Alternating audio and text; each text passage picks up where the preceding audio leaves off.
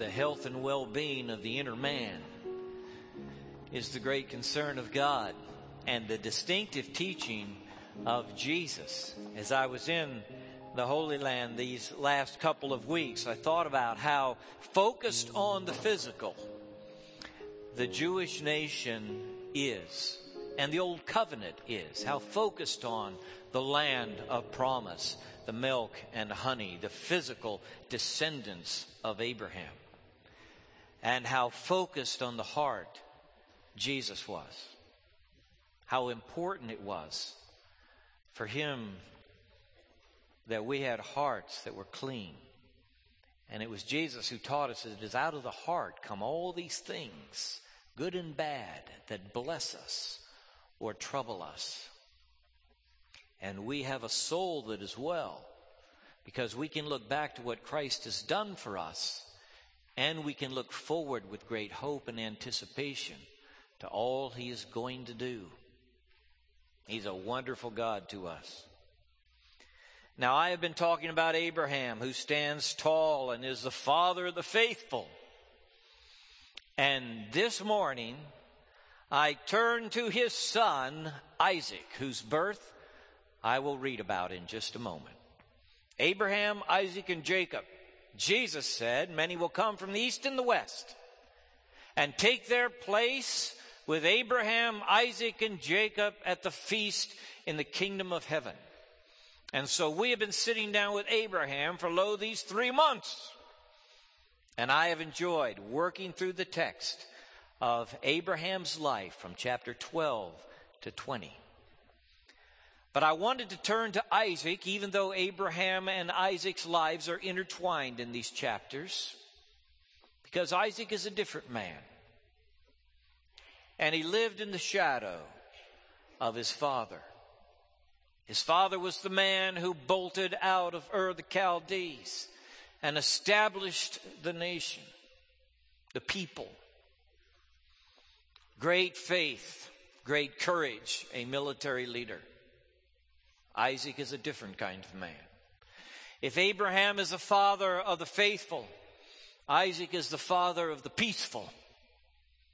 Isaac valued peace above many things, and we shall see that in his life over the next three months as we look at sitting down with Isaac. So if you, like Isaac, are more geared toward the sedentary, the peaceful. If you're not the one that bolts, but the one that waits, you may identify with this man who is named among the three great patriarchs of the Jewish nation Abraham, Isaac, and Jacob. The scripture says in chapter 21 of Genesis, verse 1 now the Lord was gracious to Sarah as he had said. And the Lord did for Sarah what he had promised. Sarah became pregnant and bore a son to Abraham in his old age. At the very time God had promised him. Abraham gave the name Isaac to the son Sarah bore him. When his son Isaac was eight days old, Abraham circumcised him as God commanded him. Abraham was a hundred years old when his son Isaac was born to him. Sarah said, God has brought me laughter and everyone who hears about this will laugh with me. And she added, Who would have said to Abraham that Sarah would nurse children? Yet I have borne him a son in his old age. All the promises of God wrapped up in this baby boy brought into the world on the mountains in the hill country of Israel to an old couple The text is interesting here. The NIV says, Now the Lord was gracious to Sarah. The Old Bible says, The Lord visited Sarah. They're both right, of course. The heart of the verb is to come by, to pass by. The Lord made a visit. Sarah, this visit will change your life. God made a promise he didn't have to. Nothing compelled God to make this promise. God made the promise at his own initiative. Out of the goodness and love of his heart, he made this promise to Abraham and to Sarah. He visited her, and it was a visit of grace. God didn't have to. And the word has in it the idea of assignment that when you pass by, you're passing by for a purpose.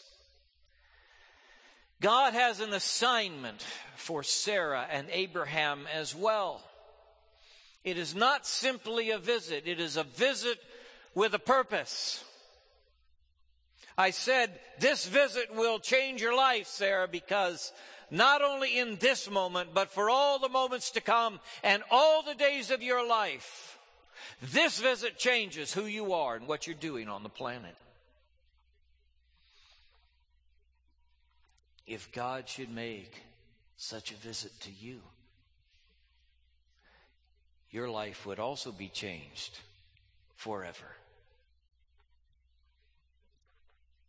God visited Mary, said hello, gave her the promise her life was changed forever. God visited Gabriel in the threshing floor. Don't be afraid, mighty warrior, and that visit changed his life forever. Somebody said to me this past week, Well, what about you? What are the great spiritual experiences of your life? And I told him about two visits I've had from God that I look back upon in my spiritual history, and they are visits that changed my life. The first happened when I was a boy. At night, in the bed, I felt God speaking to me and tugging at my heart. I was only a boy, but I knew God had spoke to Samuel as a boy. In fact, we've referenced Samuel this morning in our singing. Speak, Lord, for thy servant heareth. That's what Eli told Samuel to say, that little boy, the next time he heard his name called in the dark, in the night. Samuel, Samuel. And when I was a boy, I heard and felt God speaking to me. I went and got my dad and said, Dad, I want Christ in my heart. And my father and I knelt down in our living room in a two story parsonage in Holly, Minnesota. I remember to this day. And I asked Jesus into my heart. Now you may think, well, children don't know what they're doing. They don't know enough. But I tell you, that changed my life. I was saved as a boy. Jesus came into my heart, and life's never been the same since. I felt a personal relationship with Christ began that day, and He has walked with me through all this half century since. But God wasn't through with me when I was a boy. I went off to Baylor.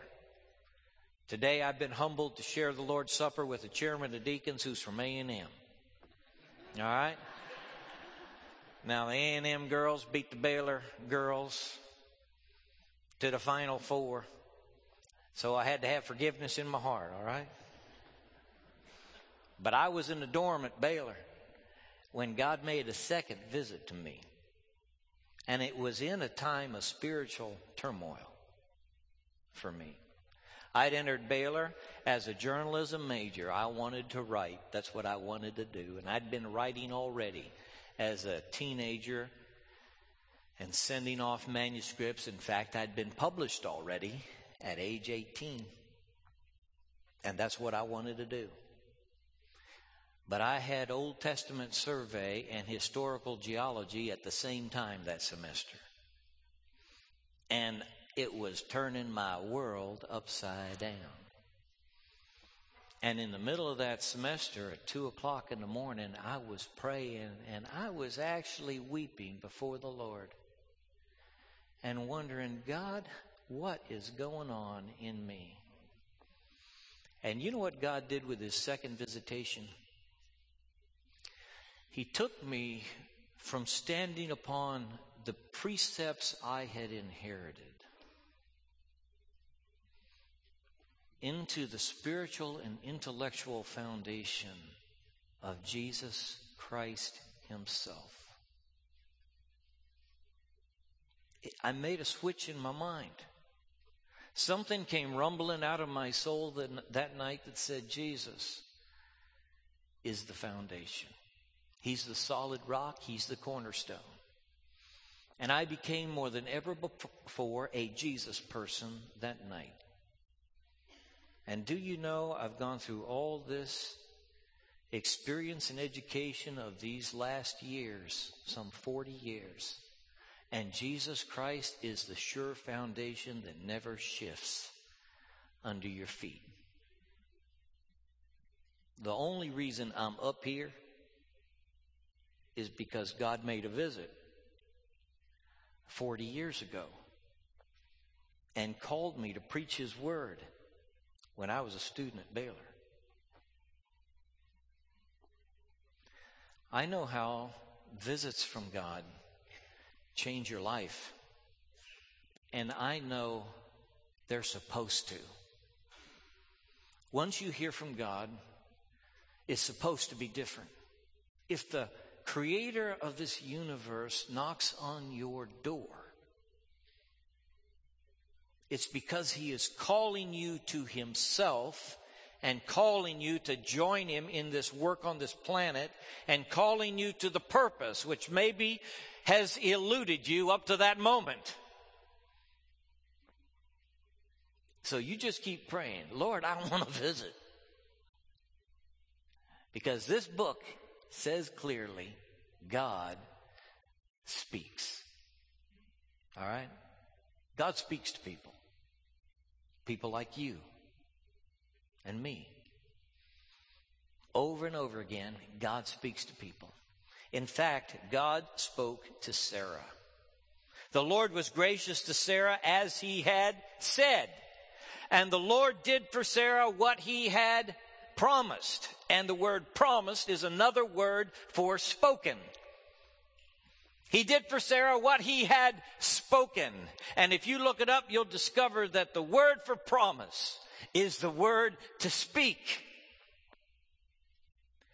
God is as good as His Word. His Word is His bond. He makes promises and He keeps them.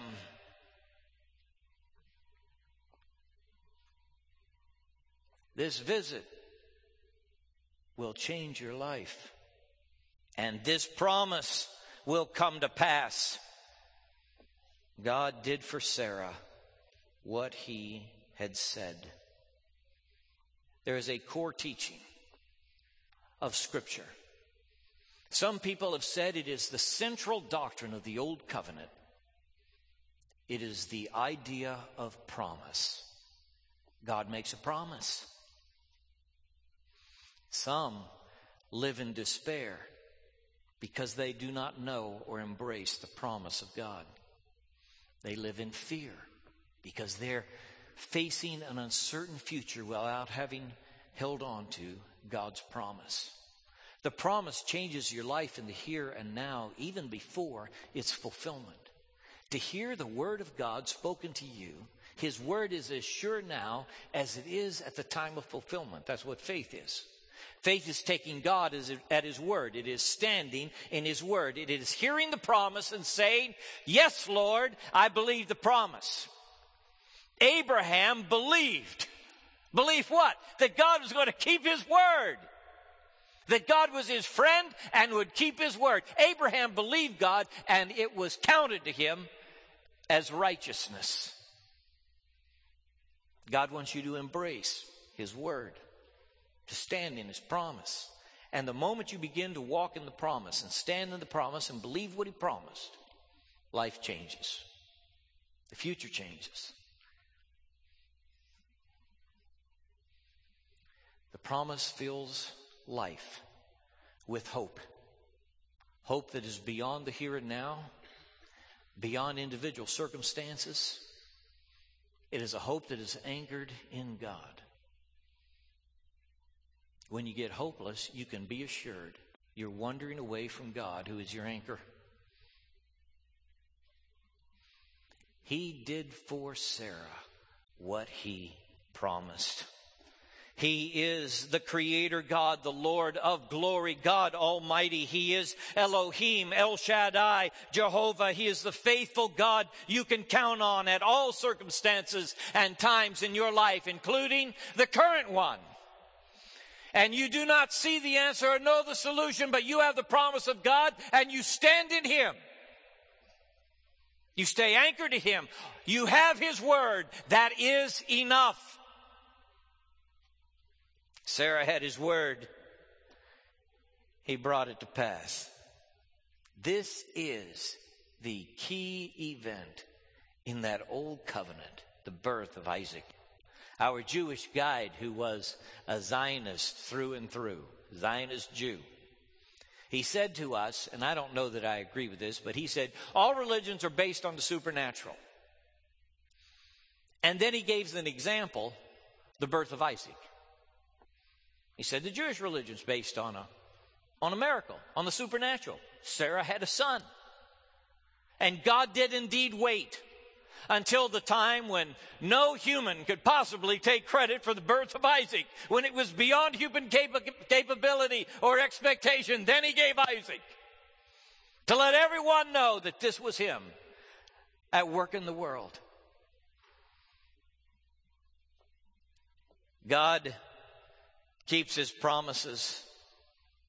He calls them covenants, old and new. Old Testament, New Testament. Your Bible is broken into two great promises from God covenants into which He invites you to enter. Trust me, I make a promise to you, you make your promise to me. We enter into a covenant, a testament. The old covenant was based upon these promises. Joshua said, Not one of all the Lord's great promises to the house of Israel failed. Every one was fulfilled. The psalmist said, Your promises have been thoroughly tested, and your servant loves them.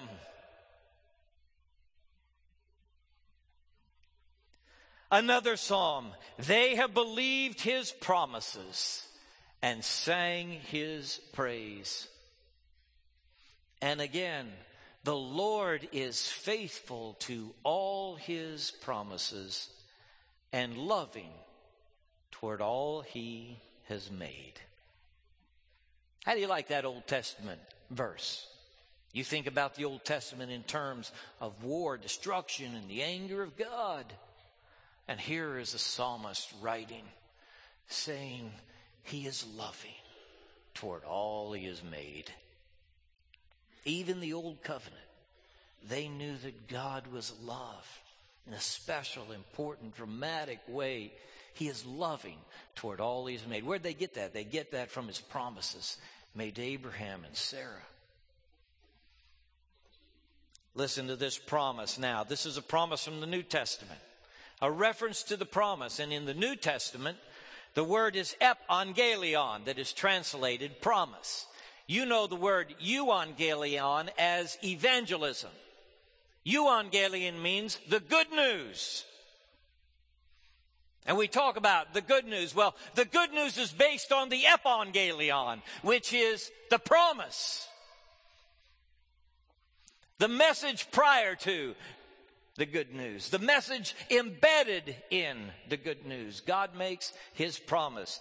Listen to Romans. For I tell you that Christ has become a servant of the Jews on behalf of God's truth to confirm the promises made to the patriarchs. Somehow in Jesus himself, the promise made to Abraham, Sarah, Isaac, and Jacob, the promise made to the patriarchs finds its fulfillment in Jesus.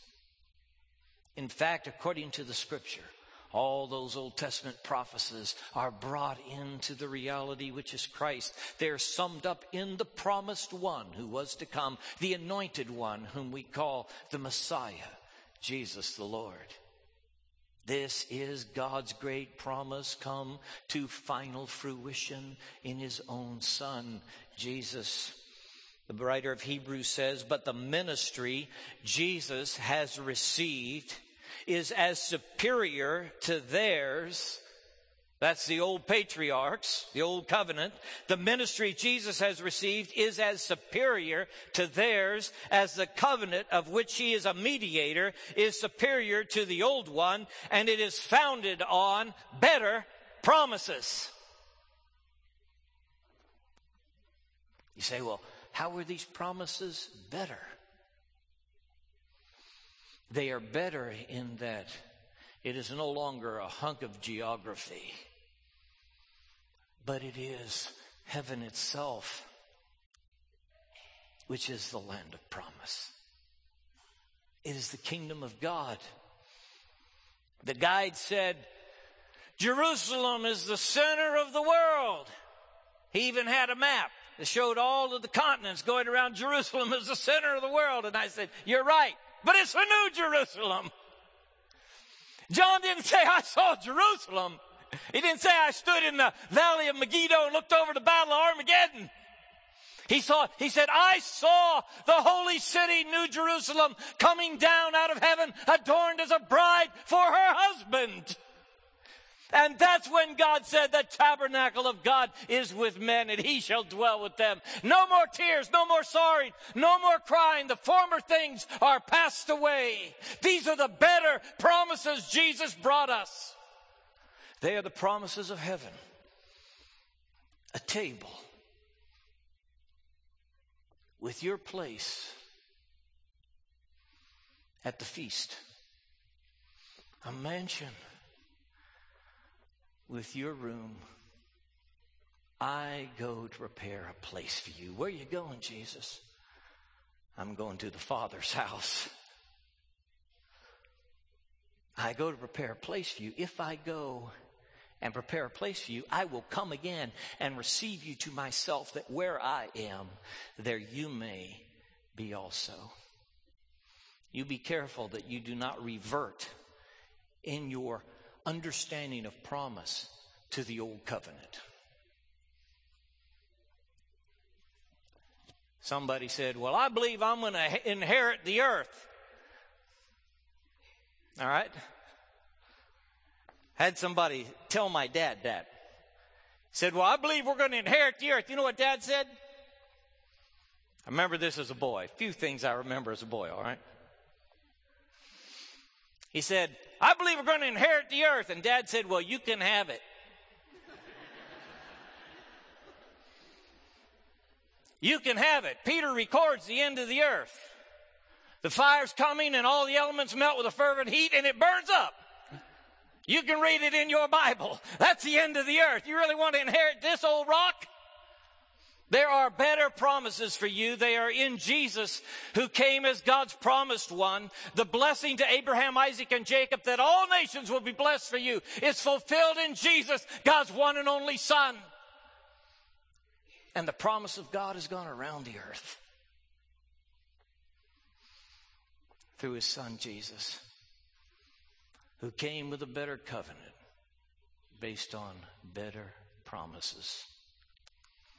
Now, last week, I preached on burning sulfur rain. And that was a tough judgment from God on the cities of Sodom and Gomorrah. You remember? Burning sulfur rain. That was chapter 19. Chapter 20 is that visit with Abimelech, that's such a shameful chapter in the life of Abraham. Chapter 21, where I am today, follows on the heels of the burning sulfur rain. Laughter follows burning sulfur rain.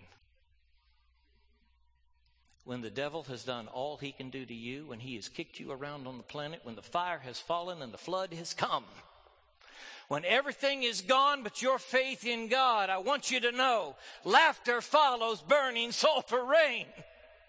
There isn't a thing that they can do to you that takes the hope out of your heart or the joy out of your soul. There's nothing that can happen on this planet that cuts you off from the promise Jesus made to you as he died upon the cross and conveyed to you eternal life through his own sacrifice. There's nothing that can cut you off from that. You are sealed by the Holy Spirit, you are kept to the day of His return. You are His and He is yours. And nothing shall separate you from the love of God which is in Christ Jesus. So, amen. Burning sulfur rain is followed by laughter. You say, what does that mean? That means like the woman in Proverbs 31, the virtuous woman. You smile at the days to come. There's a laughter in your soul that cannot stop. And people who see you might think, What's wrong with you? How can you have a smile on your face when all that's happened? And the response is laughter follows burning sulfur rain for anybody who holds to the promise of God. Now, there are some of you who are stuck in the spiritually, in the developmental stage spiritually, where you have experienced the burning sulfur rain and you can't get out of it. You're still standing on the mountain looking at the smoke. And some of you think the burning sulfur rain is the ultimate revelation of what life is about. You get in a cemetery, you look around at the tombs, and you say, This is it. You don't want to go to the hospital or nursing home because even visiting there makes you feel terrible and depressed because you think this is it. This is where I'm headed. This is where my life ends up. You're stuck in the burning sulfur rain and you haven't gone on to the great promise of God that makes laughter bubble up in your soul.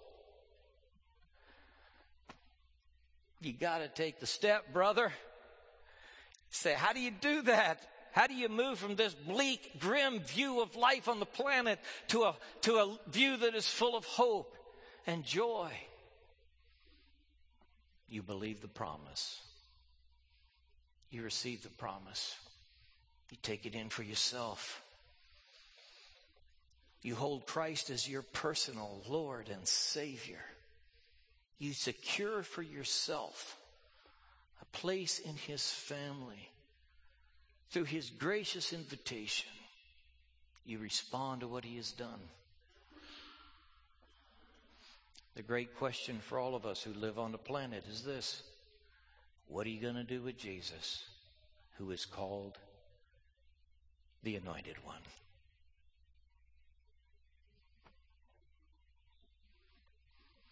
I hope somebody here takes a step into faith today.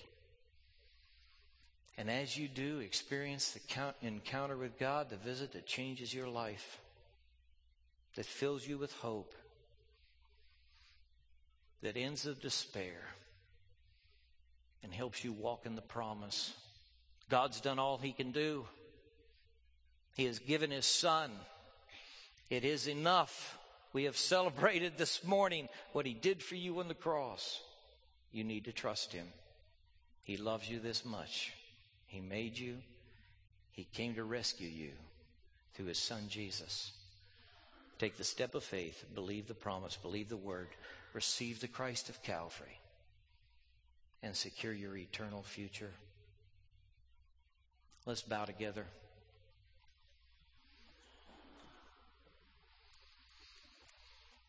If you've never trusted Christ as Savior and Lord, if you've never had that moment when you personally received Him, gave your life to Him, why not do that right now? Just acknowledge you're a sinner in need of a Savior. Speak it to God from your heart. Lord, I need you. Open your heart to Him. Come into my life, Christ. I want you in me. The scripture says if you confess with your mouth the Lord Jesus, believe in your heart God raised him from the dead, you will be saved. God, do your work in us today. I pray for that brother or sister who came here today, just needed to hear from you, Lord, that this will be the moment of their hearing. God, help us to hold to the promise, to walk in faith as Abraham did. We pray in Jesus' name. Amen.